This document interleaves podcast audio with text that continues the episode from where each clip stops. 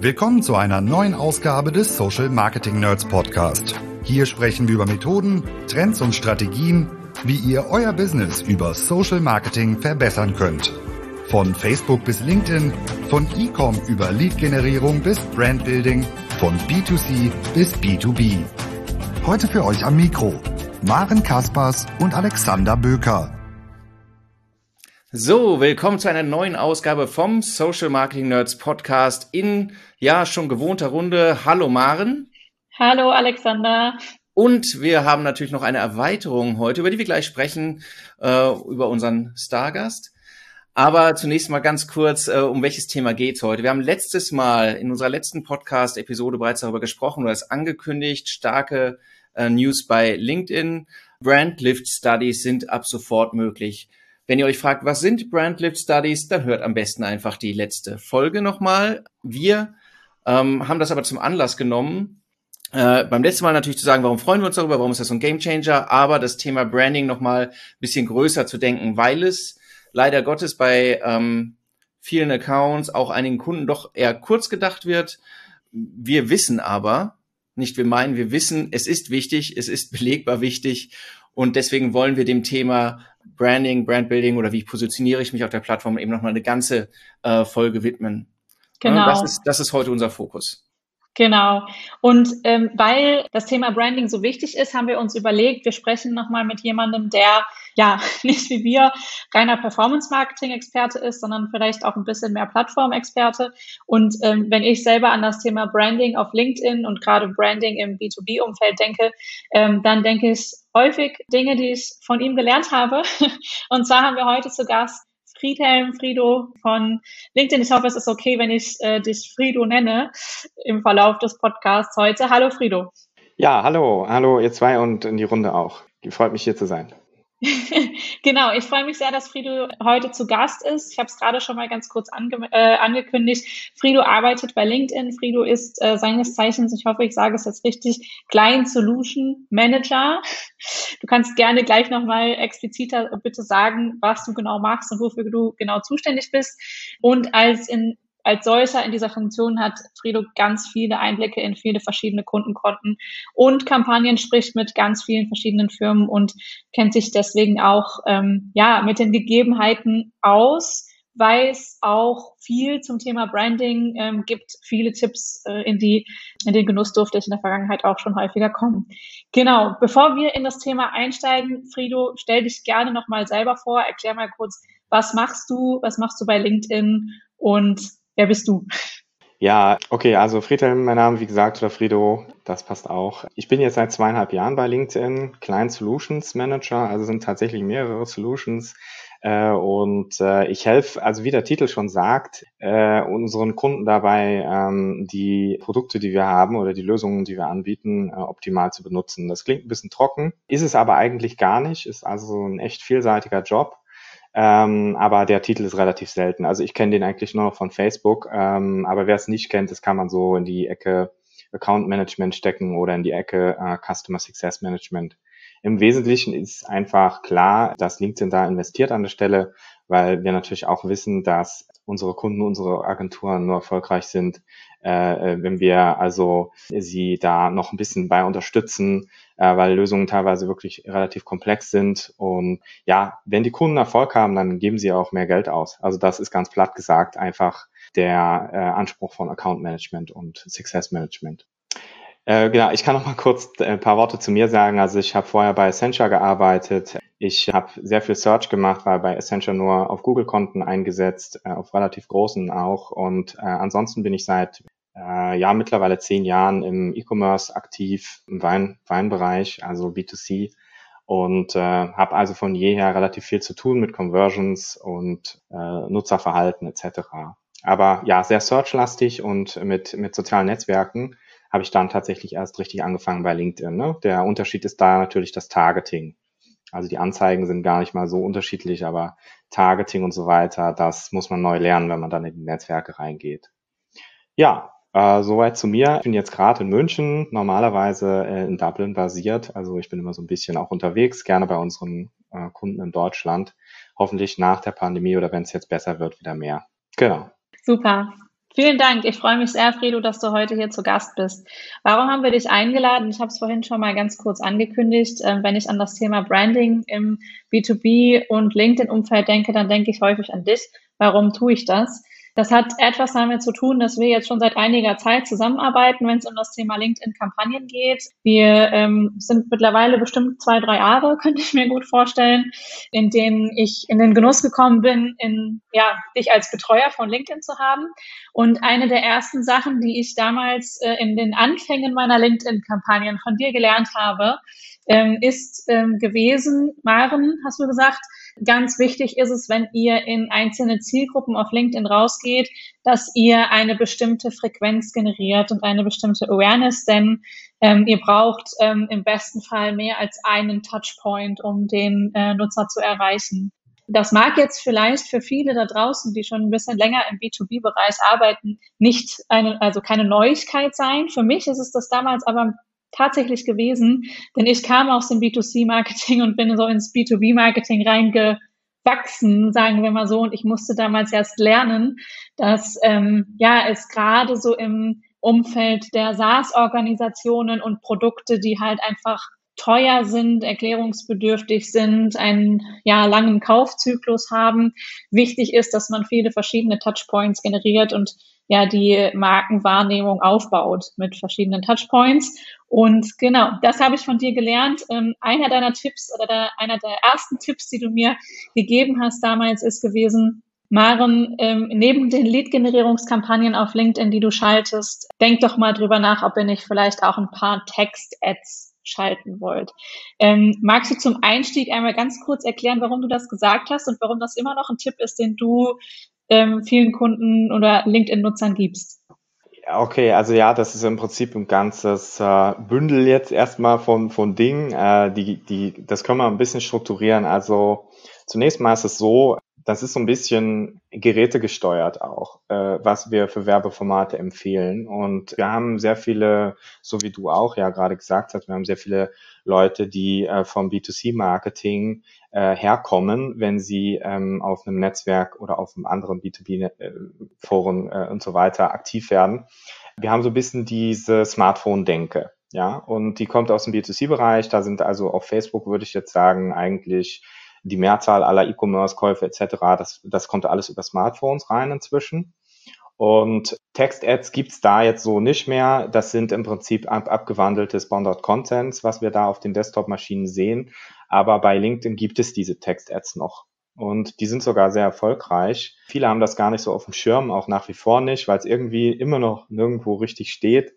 Aber ja, es ist, wir haben super viele Desktop-Geräte auch. Ich weiß jetzt nicht, wie hoch die Prozentzahl ist. Ich glaube, von der App-Benutzung her äh, sind wir schon deutlich über 50 Prozent auch bei LinkedIn. Aber alle Leute, auch ihr in den Agenturen, ja, ihr sitzt jetzt nicht mit dem Smartphone und, und wir machen diesen Podcast, sondern wir sitzen an unseren Desktop-Geräten und da wird halt auch viel LinkedIn benutzt. Und ähm, ein Text-Ad ist halt ein reines Desktop-Format, eines von mehreren. Die sind nach wie vor extrem stark, ja, weil äh, da werden die Entscheidungen getroffen an den Geräten. Ich, ich bestelle mir nicht an einem Telefon äh, eine Software, die 5000 Euro kostet oder eine Maschine für, für 10.000 Euro, sondern das mache ich an meinem Desktop-PC. Da will ich im Zweifel vielleicht auch mal ein White Paper an meinem Desktop-PC lesen. Ne? So haben diese Formate, Text, Text-Ads waren ja früher bei Facebook auch mal in der, in der Desktop-Ära äh, sehr groß, so haben diese Formate bei uns aber, ich sage in Anführungsstrichen, überlebt. Ja, Die haben auch eine Zukunft, bin ich ganz fest davon überzeugt. Also das ist das eine, die Geräteperspektive. Das andere ist natürlich, ähm, du hast das Thema angesprochen, Touchpoints. Ne?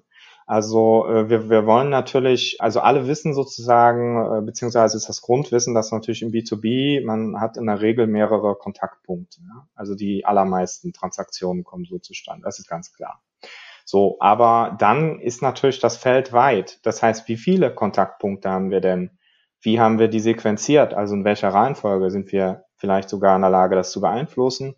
Und dann zum Schluss auch noch, wie stark ist denn so ein Touchpoint? Ne? Steht da jetzt jemand vor meiner Tür und, und putzt meine Klinke oder äh, habe ich vielleicht äh, an der Bushaltestelle ein, ein Plakat gemietet auf der Litfaßsäule oder habe ich ein Text-Ad oder mache ich ein Sponsored Content etc. Ne? Also es geht auch aus den Kanälen dann natürlich raus. Und naja, ein Text-Ad ist nun mal Also die haben so niedrige Klickraten. Das wird eigentlich gar nicht richtig wahrgenommen, wenn du nicht vorher dich mit dem Thema beschäftigt hast. Also das heißt, die meisten übersehen das, werden dadurch eigentlich auch gar nicht genervt. Aber wenn du, wenn du dir schon mal also die Seite angeguckt hast von der Firma oder du hast dir was runtergeladen und so, ja, dann fällt dir sowas stärker auf. Ne? Äh, meine Freundin und ich, wir, wir haben überlegt, uns einen Campervan zu kaufen und da haben wir darüber gesprochen und seitdem gehe ich durch die Straßen und mir fallen überall diese Campervans auf. Ja, so ähnlich stelle ich mir das auch mit Awareness vor. Es ist ja auch so. Also es ist tatsächlich, eigentlich ist es ja ganz, es ist eine, eine, eine Wahrheit, die man im Marketing lange hatte, die im Digitalen irgendwie ein Stück weit verloren gegangen ist, weil du halt stark, weil du auf Klicks guckst. Also aktives Verhalten. Aber was noch nicht die, ja. ne, das ist, und wir gucken alle, äh, das ist ja aus dem E-Commerce kommt, du bist ja auch noch im E-Commerce tätig, ist es ja, Klick-Attribution ist alles, Last Click ist es, bla bla. Und man übersieht halt gern, es war früher ja auch noch ein bisschen stärker eben, die, die, wie wichtig es ist, dass ich äh, nicht bewusst vorher wahrgenommen werde, aber mich so langsam in den Kopf brenne. Ne? Es, der, der Effekt, den, äh, hat ja auch einen Namen, mit über den du gesprochen hast, jetzt hier äh, Bader-Meinhof-Effekt, dass du, dass du irgendwann erscheint es plötzlich da zu sein, ist es voll davon, ab dem Moment, ab dem du dich bewusst damit beschäftigt hast. Aber es äh, liegt auch darin natürlich, dass du vorher diese unbewusste Wahrnehmung hast, hast es, ne, wir, wir haben uns langsam in deinen Kopf geschlichen und irgendwie da ne, so, so diesen, diesen Trampelpfad langsam ausgebaut. Und deswegen ist das Format also spannend. Ich muss auch sagen, ich habe es voll unterschätzt. Ne? So ähm, ist halt so spannend, weil du halt wirklich zu einem, jetzt mal wirtschaftlich gesehen, zu einem extrem günstigen Preis halt permanente Aufmerksamkeit auf einem unbewussten Level hast. Ja, Genau, also diese Subtilität, die ist einfach echt gut bei Text-Ads, zumindest jetzt, ne, wenn wir spezifisch über ein Format sprechen. Deshalb setze ich es auch ganz gern zu Branding-Zwecken ein, biete dann auf Klickbasis, weil eh kaum einer draufklickt und erschleiche mir so sozusagen relativ günstige Impressionen. Und ja, natürlich ist der Effekt schwer messbar, aber gut, wir kommen ja noch zu dem Teil Brandlift, aber äh, wir sind ja dran, das zu verbessern, ja. Also es wird einen Effekt geben und für die paar Euro, das ist wirklich unübertroffen. Ja, jetzt haben wir schon darüber gesprochen, dass Touchpoints oder diverse Touchpoints mit der Zielgruppe einfach sehr wichtig sind.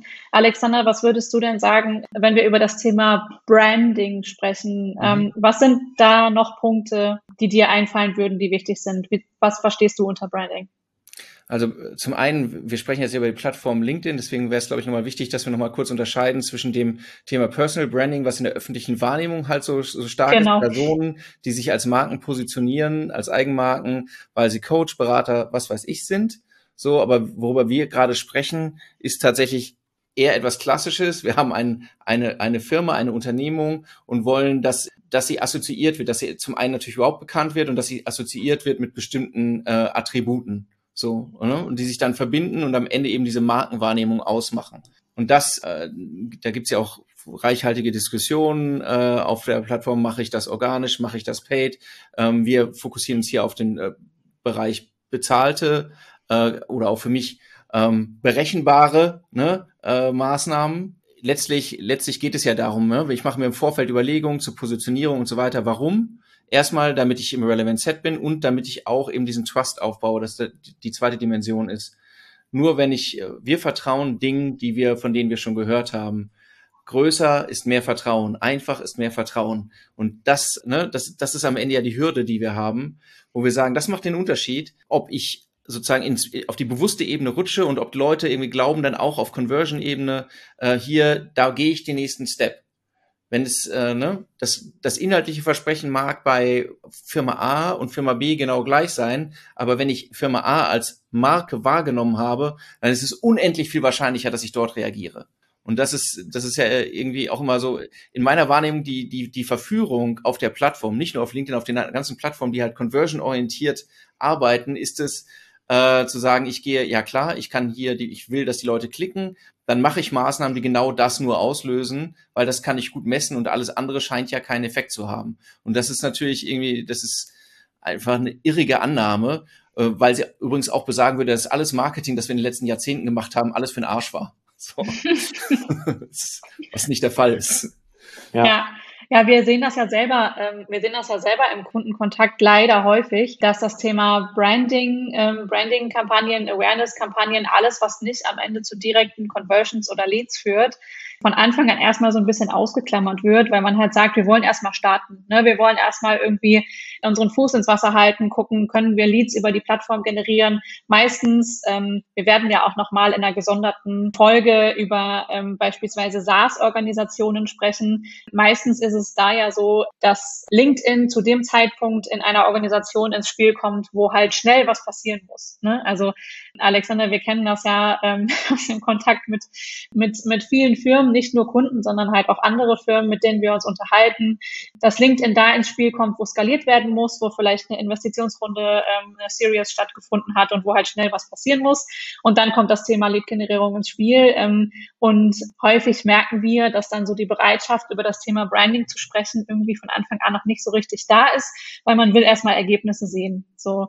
Und das ist doppelt schade. Ich merke das immer wieder, äh, jetzt auch, also gerade in aktuellen Kampagnen, weil ich sehe so deutliche Effekte, also gerade in der Praxis. Ne? Wenn ich Kampagnen schalte ähm, in Zielgruppen hinein ähm, zum Thema Lead-Generierung, dann versuche ich diese Kampagnen oder diese Zielgruppen immer so ein bisschen auch nochmal anzuschieben, indem ich ähm, parallel zu Lead-Generierungs- und Conversion-Kampagnen, äh, Brand-Awareness-Kampagnen schalte oder zum Beispiel auch Text-Ads, je nachdem, was halt gerade besser passt um so die Touchpoints zu erhöhen und dann halt auch ganz gezielt einfach so ein bisschen ja, Seeding innerhalb der Zielgruppe zu betreiben. Ne? Das heißt zum Beispiel, wenn es ein Unternehmen ist, das gerade ähm, eine Investitionsrunde geschafft hat oder irgendeine ähm, ja, Veröffentlichung in irgendeinem, äh, in irgendeiner Zeitung oder einem Newsportal gehabt hat und das als ähm, organischen Post auf der Seite veröffentlicht hat, dann versuche ich diese, diese Posts auch über Brand Awareness Kampagnen zum Beispiel innerhalb einer Zielgruppe zu pushen, um dort dann halt einfach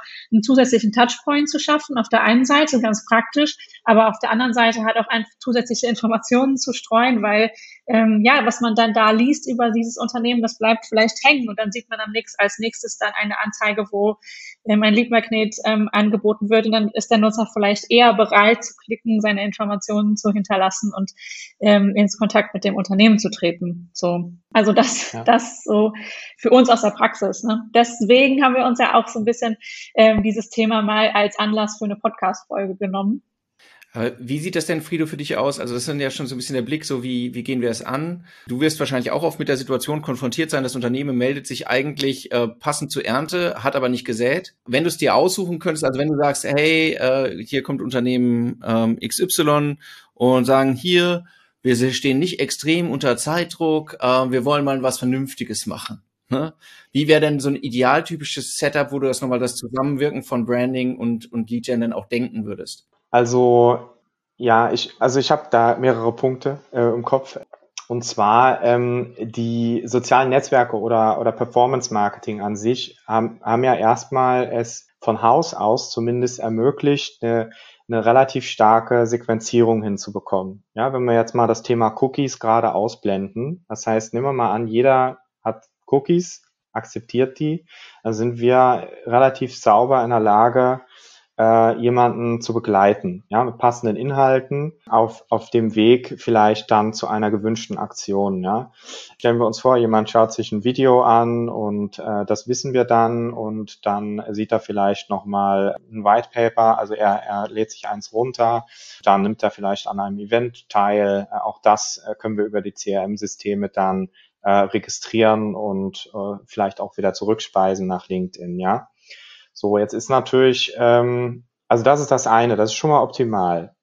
Aber, also zumindest technisch gesehen. So, äh, aber die Realität ist natürlich, dass die Nutzer sich aussuchen können, ob sie ein Cookie akzeptieren oder nicht. Wir als LinkedIn ähm, müssen natürlich auch den Consent des Nutzers haben. Den, äh, den haben wir eben auch nicht von allen. Ja, dadurch können wir halt nicht, auch nicht bei Strategien in diesem Optimum denken. Ich äh, fahre dieses Setup also es ist so unerlässlich, sagen wir es mal so, um überhaupt wettbewerbsfähig zu sein.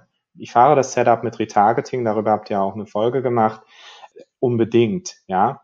Aber das sollte uns nicht dazu verführen, dem 100 Prozent zu vertrauen. Wir müssen immer noch und weiterhin äh, in den guten alten Begrifflichkeiten denken. Ich, ich denke da so an das Wort Werbedruck, ja. Also und Frequenz hatten wir vorhin gesprochen.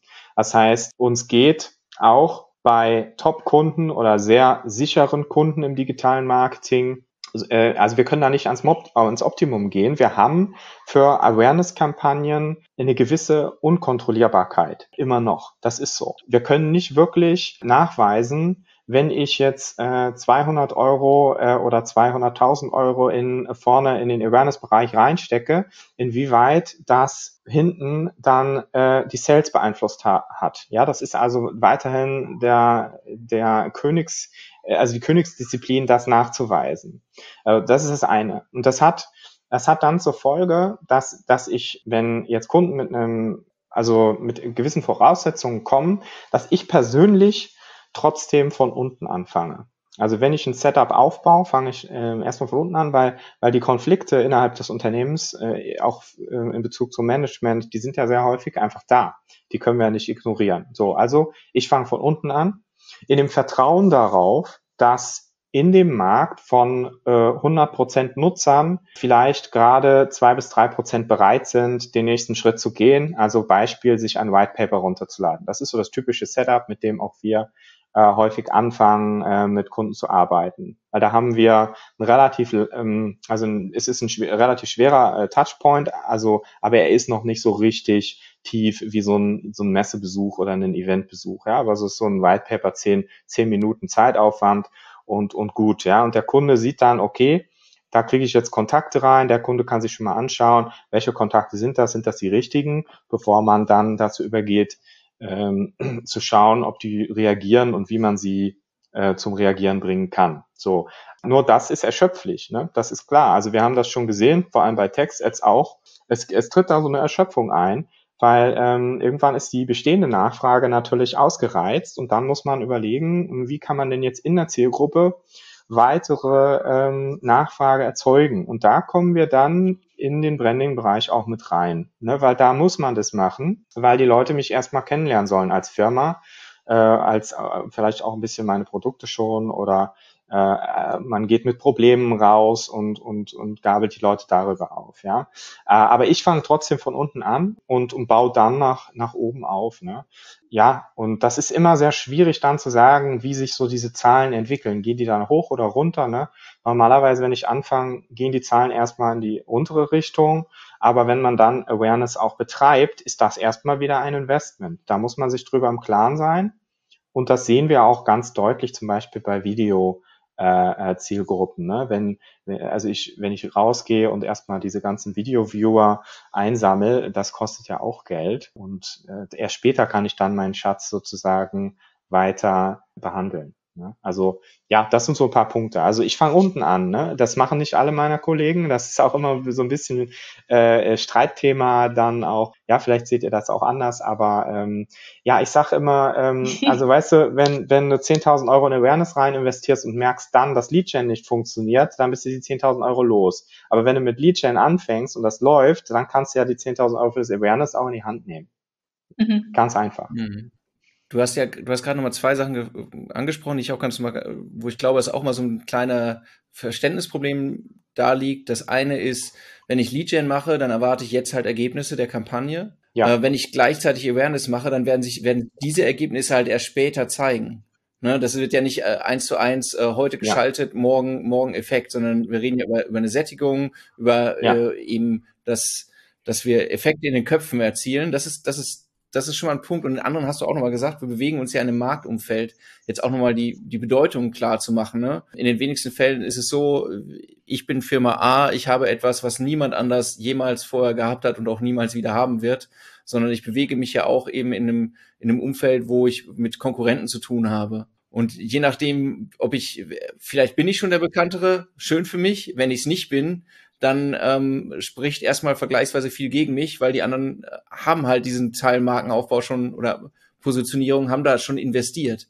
Das passiert ja nicht von selbst. Die anderen haben das ja schon getan. Entweder weil sie so lange da sind, dass sukzessive reingetröpfelt ist, aber so viel Zeit, also weil wir denken ja dann auch immer in der, in der Zeitdimension, Lead-Generierung muss jetzt sein, alle Firmen haben es eilig, zu sagen, okay, ich starte jetzt, das mit der Marke passiert schon irgendwann ja, wahrscheinlich, wenn ich lang genug durchhalte. Nichtsdestotrotz, nichtsdestotrotz äh, geht es ja darum, dass man das eben, äh, dass man diese Zeitfenster verkürzt. Ne?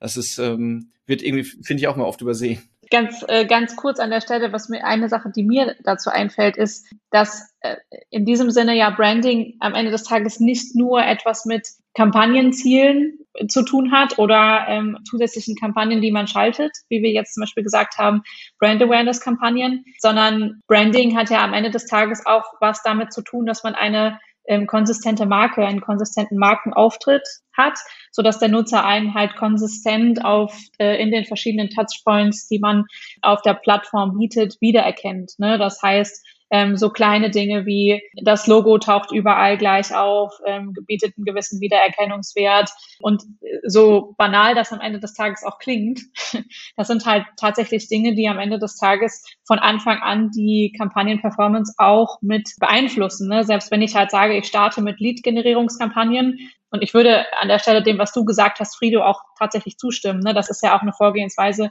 mit der starten wir ja auch, gerade weil oft halt einfach dieser Druck auf Seiten des Unternehmens besteht, dass halt da jetzt Ergebnis kommen muss. Aber ähm, ja, das Thema Branding beeinflusst halt signifikant am Ende tatsächlich auch diese Kampagnen. Vielleicht erzähle ich gleich mal ein kurzes Beispiel dazu, was wir erlebt haben, also aus unseren äh, täglichen Kampagnen einfach nur einfach nur mal ganz kurz ähm, ganz kurz eingeworfen. Wir sind mit einem Kunden gestartet, der eben auch genau das gemacht hat. Der hatte quasi Skalierungsdruck und wir mussten relativ schnell mit Lead-Generierungskampagnen an den Start gehen in Zielgruppen, die wir ähm, neu bespielt haben. Das heißt äh, Zielgruppen, die wir neu getestet haben zu dem Zeitpunkt. Und wir haben am Anfang festgestellt, dass, ähm, ich glaube, da standen wir auch miteinander im Austausch, Frido, dass die Kampagnen nur sehr schwer konvertiert haben. Also es ging sehr langsam, die Leads waren sehr teuer, obwohl wir der Überzeugung gewesen sind, der Content, den wir hier haben, der ist geeignet für die Zielgruppe. Wir müssten eigentlich den Ton treffen und es kann nicht sein, dass die Leads halt hier nur so kleckerweise reintröpfeln. Ähm, die Hürde ist sehr gering mit einem äh, Lead-Gen-Form und einem White Paper. Und wir haben dann irgendwann mal den Blick ähm, von der Kampagne weggewagt und haben uns die Company Page auf LinkedIn angeguckt, also die Unternehmensseite äh, dieses Kunden und haben dann gesehen, das Profilfoto, also dieses kleine Profilfoto, was man ähm, auf der Company Page hochladen kann, entsprach nicht komplett der Wortbildmarke. Ich sage es jetzt mal in einem äh, äh, einem alten Ausdruck dieses Unternehmens. Das heißt, der Unternehmensname stand nicht im Profil drin. Ähm, es war nur ein, ja, sagen wir mal, ein, ein Zeichen, so ein Teil der äh, grafische Teil des Logos abgebildet. Und äh, wir sind damals davon ausgegangen, dass wir gesagt haben, mh, die Nutzer, die jetzt halt auf so ein Lead-Gen-Form klicken, die sehen am Ende des Tages jetzt nur dieses, dieses kleine Logo, die sehen aber nicht den Unternehmensnamen, äh, der da irgendwie drin abgebildet wird. Der Wiedererkennungswert ist damit eigentlich gar nicht so sehr gegeben und haben das als These mal für uns aufgestellt. Ne? Wenn wir das Branding an der Stelle klarer machen, das Profilbild wechseln, äh, den Unternehmensnamen mit reinnehmen, dann erkennen Kunden das äh, oder Nutzer auf LinkedIn das eher wieder und konvertieren eher. Und genau, das haben wir ausprobiert. Und es hat uns am Ende tatsächlich auch ähm, geholfen, die Kampagnen ans Laufen zu kriegen. Ne? Also was ich damit sagen will, ähm, Branding sind halt auch diese kleinen Dinge, die ähm, einfach in der Wahrnehmung der Nutzer am Ende einen Unterschied machen können. Ja. ja, mir fällt da auch ein anderes kleines Beispiel noch ein. Ne? Ich, ich rate halt auch häufig Neustartenden äh, hinter den ähm, ausgedachten Markennamen einen Bindestrich zu machen und einfach dahinter noch drei Worte oder zwei Worte zu schreiben, was das eigentlich ist. Weil äh, das ist, prägt sich dann viel leichter ein, dann habe ich ja direkt eine Assoziation im Kopf, wenn, wenn ich die Anzeige sehe. Ne? Da ist sofort klar, okay, äh, da geht's um, keine Ahnung, äh, Remote Employment äh, aber die Firma heißt dann irgendwie, äh, keine Ahnung, also was ausgedachtes. Ne? Das kann natürlich dann alles sein. Also das und äh, ja, Logo ist auch immer der Klassiker, ne? Logo überhaupt nicht erkennbar, also einfach reinkopiert. Und äh, gut, ja, wie will ich dann Branding machen? Ne? Also das ist natürlich auch wichtig. Ja. ja. Und ganz unabhängig davon, welche Kampagnenart das ist, ne, muss man jetzt mhm. nochmal sagen, das ist also den Tipp, ich hoffe, das haben sich jetzt alle gemerkt, mit dem, mit dem ähm, kurzen, mit der Textergänzung finde ich auch immer noch finde ich mega, weil es halt, äh, ne, weil es letztlich, ich erkläre etwas, ich schaffe eine Assoziation, ohne weiteren Platz in der Ad-Copy oder sonst wo dafür draufgeben zu müssen. Ja, und es ist, darum geht ja letztlich, wir brennen uns ein, wofür steht diese Marke, ne, du sagst Remote, äh, Remote Employment oder was weiß ich, gratis Bier, alles, was geht. Das wäre mal äh, die Marke für Gratisbier, wäre auf jeden Fall auch was. Ja. Wollen wir noch mal, also das, wir haben das Thema in, äh, eben ganz am Anfang in der Einführung einmal kurz angesprochen, aber wenn wir über über über Messbarkeit ne, sprechen, das ist ja auch so ein bisschen das Thema, äh, weswegen ähm, du ja auch sagst, du fängst unten an oder wir auch unten anfangen, reinkommende Leads sind eins zu eins messbar, sind, sind gut zuweisbar und dann, wenn man sagt, oh, du machst was hier für die Marke, uh, die Plattform ist eh jetzt nicht gerade ein Schnäppchen, jetzt gibst du da Geld aus, was bringt das? So. Und jetzt kommt ihr dann um die Ecke und macht jetzt hier äh, Brandlift Studies. Wie hilft mir das? Ja, also dem kleinen Kunden, der jetzt äh, anfängt mit der Lead-Generierung und 5000 Euro zur Verfügung hat, hilft das jetzt nicht viel, weil einfach die Minimalanforderungen dafür relativ hoch sind immer noch, aber immerhin, das ist ein großer Fortschritt. Also Brandlift Studies helfen einem Werbetreibenden dabei, festzustellen, welchen Effekt seine Werbung auf die Wahrnehmung der Marke innerhalb der Zielgruppe hat. Brandlift Studies sind kein neues Thema, das kennt man kenne ich persönlich von YouTube schon ein paar Jahre, wo ich halt ab und zu einfach mal irgendwas Komisches gefragt werde. Ich habe das nie so wirklich bewusst wahrgenommen, aber ich glaube, ich habe da schon ein paar Mal irgendwas angeklickt, weil ich einfach das Video dann danach sehen wollte. Ich glaube, so war das. Naja, jedenfalls, also ähm, die, wurde ich da auch gefragt, ob ich in den letzten Tagen irgendwie die Werbung von diesem modellierenden Anbieter gesehen habe. Und genauso ist es auch bei LinkedIn. Also das heißt, ähm, im Prinzip wird die Werbung ausgespielt äh, egal was das ist. Es kann auch technisch gesehen ein Lead-Gen sein. Aber äh, ein bis sieben Tage, nachdem das dann passiert ist, wird der Nutzer oder werden manche Nutzer, das ist ganz wichtig, es wird nicht jeder, sondern es werden manche Nutzer danach gefragt. Also, also die Fragen kann man selber definieren, aber man kann dem Nutzer dann eben Fragen stellen, ja. Und äh, die bekannteste Frage ist natürlich, äh, kennen Sie diese Marke? Und dann, ähm, oder wie nehmen Sie diese Marke wahr oder solche Sachen? Und dann wird, also wird die Zielgruppe sozusagen geteilt innerhalb des Accounts, während so ein Test an, äh, läuft. Und man kann dann die Unterschiede sehen, also äh, während die Kampagne läuft. Ne? Und äh, ja, was bringt uns das? oder was, was bringt das den Werbetreibenden? Wir haben, wir haben ja auch sehr große Werbetreibende, die sehr Awareness fokussiert sind und die betreiben also kaum Lead-Gen. Ich nehme jetzt mal als blödes Beispiel einfach mal Coca-Cola, ja. Äh, die sind jetzt, äh, ich glaube, ich weiß nicht, ob sie jetzt aktiv sind, bei LinkedIn waren es auf jeden Fall mal, aber die betreiben ja überhaupt keine Lead-Generierung. Ja? Da geht es einfach, das wissen wir auch aus anderen Kanälen, darum, die Marke zu pflegen. Und ähm, natürlich will man dann vielleicht mal wissen, wenn man da ähm, sechs, sechs, siebenstellige Summen äh, reinbuttert, was, was das für einen Effekt eben auch hat in den Zielgruppen. Und für sowas ist das, ist es eben geeignet. Das heißt, für große Awareness-Accounts, also Awareness-fokussierte Accounts, die das relativ losgelöst machen von, von dem Thema darunter, ja, also von dem, von dem Consideration und, und Conversion Part dann. Für die war das bis jetzt einfach so gut wie unmöglich festzustellen, was eigentlich die Performance von den Kampagnen ist, weil wenn ich einen Klick habe, dann kann ich dahinter natürlich irgendwie mit Analytics wieder messen, okay, der Nutzer bewegt sich viel, er bounced nicht, etc. Aber beim Awareness geht's ja häufig ja, um Videos natürlich, aber auch einfach nur um Impressionen. Und da haben wir bis jetzt einfach, da war zu wenig, zu wenig Messbarkeit verfügbar für die Kunden. Deshalb ist das, ist das jetzt auch äh, live gegangen, dieses Feature. Ja, ähm, da, da kann man ja, muss man ja auch nochmal sagen, es ist ja dann oft so, wenn, wenn man Branding-Maßnahmen macht, dass dann Interpretationen kommen auf Basis der Plattformdaten, was das jetzt bedeutet. Das sehen wir auch auf anderen Plattformen tatsächlich äh, wo man sagt, okay, hier ist viel Interaktion passiert, dann und das bedeutet das und das. Aber das ist natürlich erstmal ein Trugschluss, weil weil es erstens nichts über die Inten über die Intention sagt, warum Engagement stattfindet. Das kann ich triggern in einer bestimmten mhm. Form. Wenn es Engagement-Kampagnen sind, dann wird es halt an Leute ausgespielt, die wahrscheinlich ja reagieren. Dann ist also ist das Engagement nicht die die, die Antwort, sondern die, die Zielstellung gewesen und wird halt stark getriggert. Und da findet einfach, muss man sagen, ein, sehr, sehr viel Interpretation statt auf, auf einer unzureichenden Basis. Deswegen, das ist das erste Mal, dass es jetzt im Prinzip objektive, objektive Daten gibt. An der Stelle. Und jetzt ja. auch von den, ähm, also was, weswegen ich so geil finde, ist auch, weil es mir natürlich Möglichkeiten gibt, ähm, zu schauen, welche wahrgenommenen Attribute werden denn zu meiner Marke zugeschrieben. Also natürlich das eine werde ich überhaupt wahrgenommen, aber ich kann ja auch schauen, wird meine Marke als innovativ wahrgenommen? Wird meine Marke als vertrauenswürdig wahrgenommen? Werde ich im Vergleich, gerade wenn ich zum Beispiel auch weiß, wie meine Konkurrenten wahrgenommen werden und ich will mich anders oder gleich positionieren, werde ich denn so rezipiert, ne? Und das sind, das ist halt wie eine, das ist halt tatsächlich ein Marktforschungstool für mich, was mir auch nochmal beim, beim Thema hilft. Arbeite ich eigentlich kommunikativ auf die äh, richtig? Ähm, werde ich nicht nur, komme ich nicht nur in den Kopf, sondern auch auf die Art und Weise oder für die, äh, für die Dinge, für die ich dort sein will. Masse ist ja auch nicht alles, sondern ich will ja auch in einer bestimmten Art und Weise als Marke am Ende wahrgenommen werden. Und dafür ist das natürlich auch ein geiles Tool dann am Ende. Dito, Du hast ein Thema, über das wir hier sprechen sollten? Dann schreib uns. Du brauchst Hilfe, damit deine Kampagnen fliegen? Buche eine kostenfreie Strategiesession bei den Nerds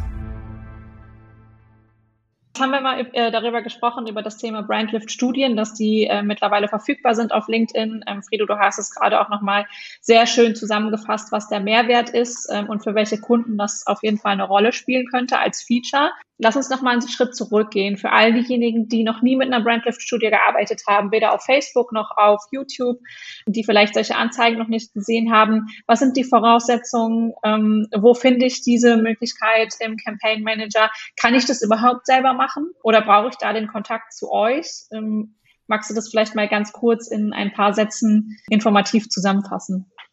Ja, also zunächst mal ist das noch ein ganz neues Feature. Das heißt, ich habe ich hab derzeit noch keine Kunden live auf einem Brandlift-Test. Bin da natürlich in Gesprächen. Aber ähm, genau, ich erzähle mal einfach so ein bisschen von den Sachen, die ich jetzt schon gehört und gesehen und gelesen habe. Also erstmal das Besondere an dem Feature, und deswegen sprechen wir auch von einem Go Live, ist, dass äh, jeder Nutzer das selber einrichten kann in seinem Kampagnenmanager. Das heißt, es muss im Zweifel auch niemand von LinkedIn kontaktiert werden und das freischalten. Das war bis jetzt immer die, dieser Fall.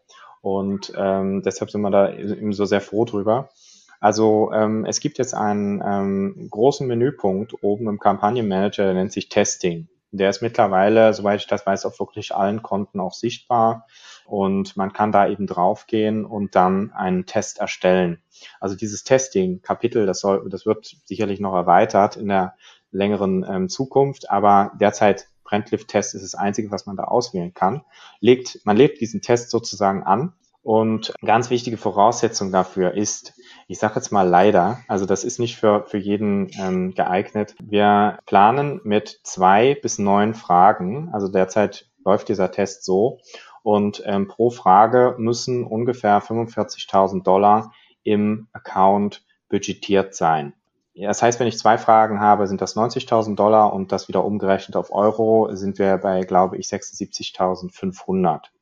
So, dieser Test läuft dann über einen festgelegten Zeitraum und zwar von 14 bis 90 Tage. Daraus ergibt sich im Umkehrschluss, wenn ich die, den längsten Zeitraum nehme und die geringste Anzahl an Fragen, dass ein solcher Brandlift-Test äh, für Kunden sinnvoll ist und also überhaupt möglich und anfängt bei einem Spend von 1000 Dollar am Tag. Ja, das ist vielleicht eine griffigere Zahl, die sich weniger brutal anhört als als äh, 90.000 Dollar. Aber ähm, wir haben da mehr Kunden von als als wir im Grunde äh, äh denken. Ja, also das da habe ich auch einige von. Das ist ist klar. So, also ähm, das ist das Minimum. Ich habe zunächst auch für mich nochmal die offene Frage gehabt, okay, was ist jetzt mit laufenden Konten? Wird da vielleicht irgendwas angerechnet? Weil diese Fragen, diese Umfragen werden ja nach der Impression gestellt. Das ist leider nicht der Fall. Man kann jederzeit auf einem laufenden Konto einen solchen Brandlift-Test starten. Aber es kann aus der Vergangenheit dann nichts mehr mitgezählt werden von dem Spend. Also das ist wahrscheinlich zu diffus, als dass das einbezogen werden kann. Und da das spätestens sieben Tage gestellt wird, die Frage nach der Impression, äh, wäre der Zeitraum ohnehin sehr begrenzt. Ja. So, ähm, und ähm, wenn man dann hochgeht eben mit den Fragen, dann äh, kommen immer wieder 45.000 on top. So, warum gibt es diesen Wert? Natürlich äh, ist der noch ein bisschen hoch. Vielleicht ist es auch so, ich, ich spekuliere da jetzt, dass bei äh, auch, also dass auch etwas tiefer schon äh, re, äh, ähm, verlässlich wäre, statistisch verlässlich. Aber das ist äh, vor allem dadurch getrieben. Ja, wir können nicht, weil wir können nicht jedem Nutzer dann ähm, zu jedem Werbetreibenden eine, eine Umfrage ähm, stellen. Und das sind wirklich nur ein paar Promille, die das dann zu sehen bekommen. Und zum Zweiten brauchen wir auch eine Kontrollgruppe. Ja, die wird ja dann auch eingerichtet im Hintergrund. Dazu sage ich gleich auch nochmal was. Aber im Prinzip haben wir nur eine ganz kleine Fraktion der Zielgruppe, die tatsächlich dann die Frage gestellt bekommt. Und äh, lasst uns dann nochmal das äh, dran denken. Viele antworten dann auch nicht. Ja, das heißt, damit ich wirklich dann eine ausreichende valide Zahl von Antworten habe, muss ich wirklich vorne richtig Gas geben. Ne? Und ähm, was eben passiert, ich hatte es gerade gesagt, in so einem Brandlift-Test ist, dass wenn der Account weit passiert, also der passiert entweder Account weit oder Kampagnengruppenweit, das wird auch demnächst live gehen mit der Kampagnengruppe, dann wird das sozusagen zusammengerechnet im Hintergrund, die Zielgruppe. Und äh, dann wird eine Kontrollgruppe gebildet und eine Gruppe, die die Impressionen zu sehen bekommt. Ja, und dann findet eine Budgetvalidierung statt, während man diesen Test einrichtet. Das heißt, es wird einfach geschaut, ist genügend Tagesbudget drin, ist genügend Lifetime-Budget eingestellt, sodass diese Voraussetzungen erfüllt sind. Und dann wird sozusagen vom System schon festgelegt, wie diese Umfragen über die über die Laufzeit verteilt werden. Ja, das heißt, theoretisch kann man auch hingehen und sagen, man startet diesen Brandlift-Test äh, und und äh, schaltet dann irgendwie seine äh, Kampagnen wieder klein oder, oder pausiert sie sogar, aber das wird uns dann im Zweifel keine Ergebnisse bringen. Ich habe den Praxistest noch nicht gemacht, aber entweder kriegt man da Ergebnisse, die nicht valide sind, oder, oder man kriegt gar keine Ergebnisse. Ja, also ähm, das ist einfach nur ja so eine Rückversicherung, dass wirklich genügend Power im Account auch ähm, drin ist. Was das jetzt für mich wieder als Frage aufwirft, ne, das kann ich heute auch noch nicht beantworten. Und zwar habe ich so ein Ding dann always on in meinem Account ich würde sagen, erstmal ja, ne? Wäre ja interessant, immer zu wissen, wie meine, wie meine Rückmeldungen da sind. Aber lasst uns nicht vergessen, die Kontrollgruppe, die wird ja nicht bespielt innerhalb der Audience. Das heißt, es wird für den Zeitraum des Tests nur meine halbe Zielgruppe bespielt. Ne? Das will ich natürlich auch nicht immer. Also das wirft noch ein paar Fragen auf, die dann in der Praxis geklärt werden müssen. Aber ich glaube, es ist ganz wichtig zu wissen, Budgeterfordernis, Dauer und äh, wie man das einrichtet. Ne? Und dann muss man sich natürlich noch ein paar Fragen ausdenken. Äh, da kann man das so ein bisschen vorselektieren, aber im Prinzip aus der Marktforschung etc., was du gerade sagtest, Alex, äh, Wahrnehmung der Marke in bestimmte Richtungen auch. Da kann man dann wirklich die eigenen Fragen auch äh, stellen. Genau. Also das ist mal so ein kleiner Überblick. Es gibt einen Getting Started Guide, den habt ihr auch, habe ich auch. Also wer das, sich dafür interessiert, gerne auf uns zukommen und ähm, dann nehmen wir es von da. Ja, cool. Äh, einmal einmal äh, großer Überblick. Tatsächlich ist das Instrument, du hast es gesagt, ihr, äh, LinkedIn ist nicht die erste Plattform, die es einführt. Ähm, es ist auch bei allen anderen, die es haben, es geht es halt um Minimalbudgets, um eben die Signifikanz der Ergebnisse sicherzustellen. Ne? Das, das muss man sagen. Ähm, ja. Äh, aber schon spannend. Wir, wir werden jetzt ja auch mit dem, mit dem ersten Kunden da an den Start gehen. Ich freue mich echt wir werden dann sicherlich auch über die Ergebnisse berichten, gucken, was, ähm, was es uns dann entweder erfreuliches oder erschütterndes äh, irgendwie zutage fördert. Ja, bin ich sehr gespannt drauf. Ja, ich, ich auch. Ich, ich würde gerne noch mal eine Frage, es sei denn, wir wollen noch beim Thema Brandlift Studies bleiben, machen, würde ich noch mal in eine andere Richtung gehen, weil es auch immer kommt im Zusammenhang mit dem Thema Branding. Ich bin gespannt. Ja, es kommt halt immer die Frage jetzt hier Follower. Ne? So, wie, wie ähm, soll meine Page Follower aufbauen? Soll ich da rein investieren? Was hat das mit meiner Markenwahrnehmung zu tun? Lohnt sich das für uns überhaupt? Und das ist also, wir haben ja auch relativ viele Aktivitäten auf Facebook mit, mit vielen Kunden, auch im äh, B2C. Für mich ist es ein bisschen wie ein Déjà-vu, die, die Diskussion, die wir jetzt zum Teil erleben, wo wir sagen, okay, wir argumentieren jetzt äh, auf der, auf der Plattform Facebook schon, schon ähm, Jahre gegen das Thema äh, äh, bezahlter Followeraufbau. Aber das heißt ja nicht, dass es auf allen Plattformen gleich sein muss, muss man auch sagen. Ne? Deswegen würde mich äh, deine Perspektive darauf auch nochmal interessieren. Ja, ich habe sehr häufig mit diesem äh, Ziel zu tun ähm, und ähm, ihr macht das vermutlich auch so. Ich versuche meine Kunden immer zum Nachdenken darüber zu bringen, okay, wenn der Follower jetzt da ist Was machen wir dann mit dem? Oder was, was soll dann passieren? Häufig oder bemerkenswert häufig gehen solche Initiativen äh, aus, kommen solche Initiativen irgendwie aus der Geschäftsführung, wo der CEO sagt, du, äh, die anderen haben 500.000 Follower, ich möchte jetzt aber auch mal über die 100.000 irgendwie rüber. Ja, das kollidiert natürlich dann mit unserem Anspruch, sehr hochwertige Follower zu generieren. Ich will im Zweifel wirklich Leute haben, die dann auch mal einen Post lesen äh, also die organische Reichweite erhöhen von den Unternehmen. Auf der anderen Seite, ja, Anzeigenwahrnehmung hatten wir heute besprochen. Was, was ist, wenn ich eine Anzeige sehe? Da stehen ja auch die Follower drunter. Ähm, was ist, wenn da 200 stehen oder 100.000? Also das ist schon äh, ein Punkt, der sicherlich einen Effekt hat, ähm, weil der äh, Betrachter dann erstmal eher denkt, okay, wow, äh, das ist ja eine größere Firma, die muss ich mal ein bisschen in Erinnerung behalten oder so, ja. Also ich betrachte Follower eigentlich als eine Matched Audience, ganz ehrlich im Kern. Das heißt, ich kann die sauber retargeten. Ich kann vielleicht da auch nochmal eine zusätzliche Überlappung schaffen mit denen, die äh, vielleicht keine Cookies akzeptieren, aber meine Followers sind. Ja, also das heißt, ähm, wenn ich dann ähm, ein Retargeting am Laufen habe, nehme ich die Follower auch gerne mal rein. Also ähm, so so sehe ich das und und ich glaube, äh, das ist auch der mit einzige Weg, die Follower ich sage mal in Anführungsstrichen zu verwerten. Natürlich versuchen wir, wenn wir Follower generieren, gut, dann geht's, es geht viel um Rekrutierung von möglichen äh, Mitarbeitern auf LinkedIn, das ist klar, aber es geht eben auch um Geschäft, ja. Ähm, es geht wenig um eigene Kollegen. Äh, und im Geschäftsbereich und im Recruiting-Bereich ist Retargeting eigentlich so das einzige Mittel. Äh, deswegen, also ich stehe dem, ich, ich stehe dem Thema eigentlich offen gegenüber weil egal, ob ich jetzt eine Retargeting-Audience aufbaue oder eine Follower-Basis, das ist eigentlich mit das Gleiche. Ich kann ja in späteren äh, Maßnahmen auch die Follower-Basis dann noch weiter filtern. Ich gehe dann halt vielleicht nur in bestimmte Funktionsbereiche raus oder äh, schließe meine eigenen Mitarbeiter aus und so Geschichten oder ich gehe nur an Studenten raus in meiner Follower-Basis. Follower -Basis. Ja, ich sehe halt die Matched Audience nicht, die Follower-Basis sehe ich, okay. Also ja, ich bin äh, kein expliziter Fan davon, deshalb sage ich auch immer, und ich mache das auch nur so, wir machen nur hochwertige Follower, kein, äh, wie soll ich sagen, Zufallsklick.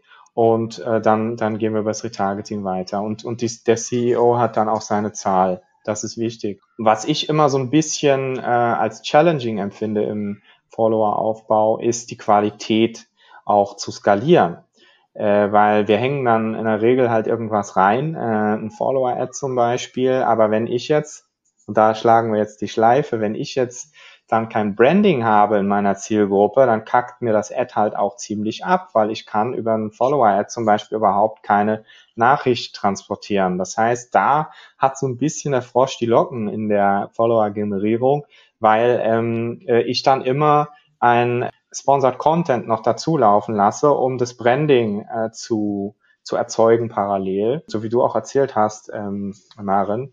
Und da haben wir dann natürlich auch mit klarem Call to Action, mit Follow-Button und äh, Verlinkung auf die Company-Page und Retargeting und so weiter, haben wir aber auch höhere Kosten pro Follower. Ne? Die ziehen dann so ein bisschen das Follower-Ad halt wieder raus, aber machen es auch teurer. Also äh, mit Follower-Generierung ist eigentlich, also ist eigentlich was, man muss sich entscheiden, mache ich es oder mache ich es nicht, aber dann muss es langfristig laufen. Also hier so, ich, ich brauche jetzt mal 100.000 Follower, das funktioniert ähm, eher nicht. Das funktioniert nur, wenn wir das in Regionen auf der Welt machen, wo wir ganz günstig irgendwas einkaufen können. Aber wer will das? Ja, das ist ja auch wirklich rausgeschmissenes Geld. Ja, also so würde ich sagen. Neutral, aber vorne raus durchaus in der Skalierung herausfordernd. Okay, vielen Dank. Spannend. Ja, sehr spannend, finde ich auch. Ich finde ähm, insgesamt, Alexander, ich weiß nicht, was du sagst, aber ist das ein ähm, sehr wertvolles Schlusswort für diese Folge, muss ich ganz ehrlich sagen. Bin dir sehr dankbar, Fredo, für die klaren Worte, die du dazu gefunden hast. Ähm, wir haben äh, tatsächlich häufiger mit dieser Frage zu tun, leider als uns lieb ist. Deswegen, ja, finde ich das einfach äh, schön, das auch nochmal von der Plattform zu hören dass ähm, gerade dieses Thema halt auch eins ist, das nicht leichtfertig einfach über so einen Boost-Button irgendwie zu lösen ist, sondern auch, dass auch da Strategie hintersteckt und auch ein langfristiges Kampagnen-Setup. Genau, so, das ähm, waren jetzt schon wieder fast 60 Minuten zum Thema Branding auf LinkedIn. ähm, zeigt, finde ich am Ende aber einfach nur, dass das ein sehr wichtiges Thema ist und ein Thema, mit dem du dich ähm, auch beschäftigen solltest, wenn du auf LinkedIn unterwegs bist und da vor allem auch langfristig unterwegs bist. Genau, ich würde sagen, an der Stelle haben wir ein sehr gutes Wrap-up gegeben ähm, mit kleineren Infos zum Thema Brandlift-Studien auch nochmal. Wir verlinken ähm, den Guide, den der Frido vorhin angesprochen hat, auch nochmal in den Show Notes, also Getting Start Guide für Brand, Brandlift-Studien, solltet ihr in den äh, Show Notes finden. Ansonsten findet ihr den Frido, äh, den Alexander und mich auch auf LinkedIn, dürft uns gerne kontaktieren, dann schicken wir euch besagte Infos auch gerne zu. Und ansonsten ähm, von meiner Seite vielen Dank, Frido, dass du heute dabei warst. Ich fand, das war sehr informativ ähm, und ich konnte wieder einiges mitnehmen. Ja, vielen Dank, dass ich heute dabei sein durfte. Ähm, hat, hat mir auch sehr viel Spaß gemacht. Ja, super, Frido. Vielen Dank ähm, für all die Insights. Allen draußen vielen Dank fürs Zuhören auf den gängigen Plattformen Spotify, bei Apple, wo immer ihr uns gefunden habt. Oder ihr wollt den Frido auch mal sehen, dann seht ihr ihn auf YouTube. Da gibt's auch einen passenden Kanal. Grundsätzlich gilt, liken ist nicht verboten, kommentieren sehr erwünscht. Und wenn ihr mehr davon erfahren wollt, gibt es einen Geheimtipp, abonnieren. Alles klar. Tschüss zusammen. Tschüss. Vielen Dank fürs Zuhören. Wenn euch der Podcast gefällt und ihr mehr wollt, abonniert uns auf iTunes oder Spotify und bewertet uns gern. Und wenn ihr Hilfe braucht, damit eure Kampagnen fliegen lernen, bucht einfach eine kostenfreie Strategie-Session. Den Link findet ihr in den Show Notes.